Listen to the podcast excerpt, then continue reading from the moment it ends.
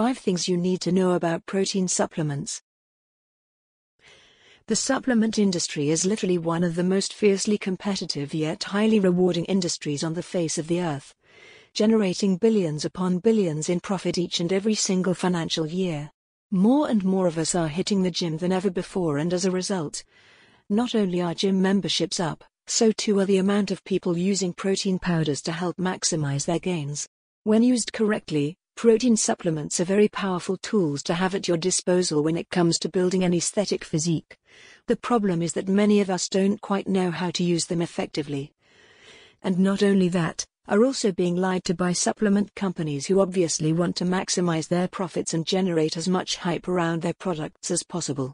Before you rush out and buy your next tub of protein, here are 5 things you need to know about protein supplements, many of which will probably come as quite a surprise to you. Undenatured protein is a myth. Undenatured protein is a myth. Not too long ago, some certain supplement companies, who will remain nameless, began pushing a line of protein powder supplements which they marketed as UN denatured protein. Before we go any further, denatured protein is when protein molecules have been subjected to heat, which denatures the molecules and removes some of the protein content. Generally, the hotter the heat, the more protein is lost, which is why companies pasteurize their proteins over such low heats to minimize the amount of protein lost. All protein supplements must be pasteurized and as a result, some of the protein molecules will be denatured, even over very low heats. This still leaves more than enough protein, though for some companies that's not enough. They claimed their protein was UN denatured, making it 100% pure. However, as all protein powders must be pasteurized and subjected to heat, this is not possible, unless of course they were breaking the law and were ignoring the pasteurization process, which is highly unlikely.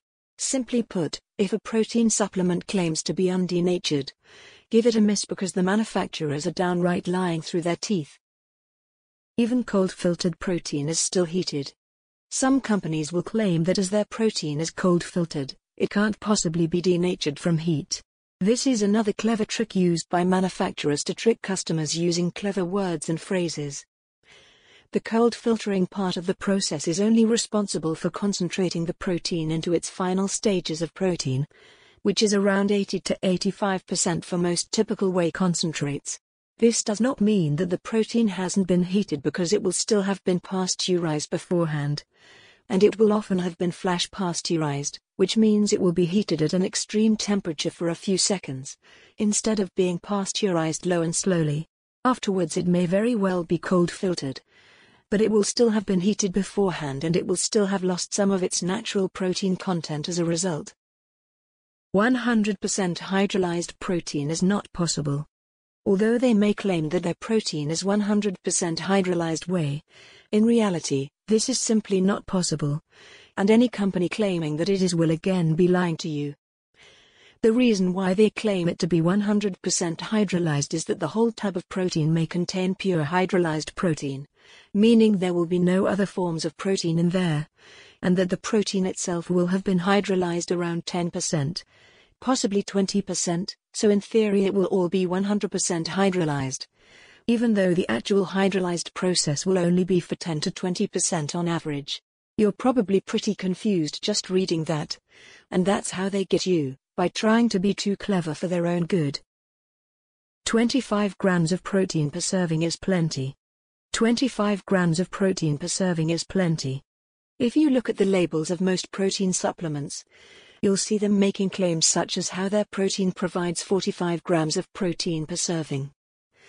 And whilst that may be true, that doesn't make it any more beneficial than a protein supplement that provides 25 grams of protein per serving.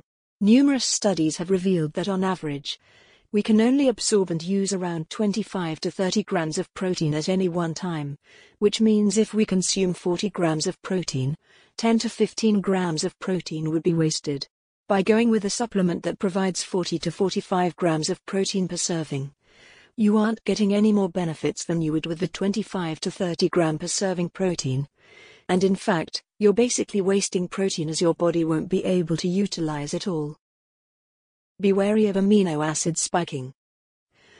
Another recent controversy to hit the protein supplement industry was when it came to light that some of the biggest names in the supplement industry had been doing what is known as amino acid spiking, which basically meant that they would replace expensive proteins in their supplements with much cheaper and easier to obtain amino acids to help their protein stocks go further and to maximize their profits. So, say a pound of whey protein costs $7 and a pound of a cheap amino acid such as glycine comes in at $2.50 the manufacturers may bulk their protein out by adding glycine instead of whey. What's more, because it doesn't have to be printed on the label as an alternative form of protein, they can still claim the protein is 100% casein or 100% whey. Because the glycine may be a natural amino acid found in the protein that just so happens to cost much less than the protein itself.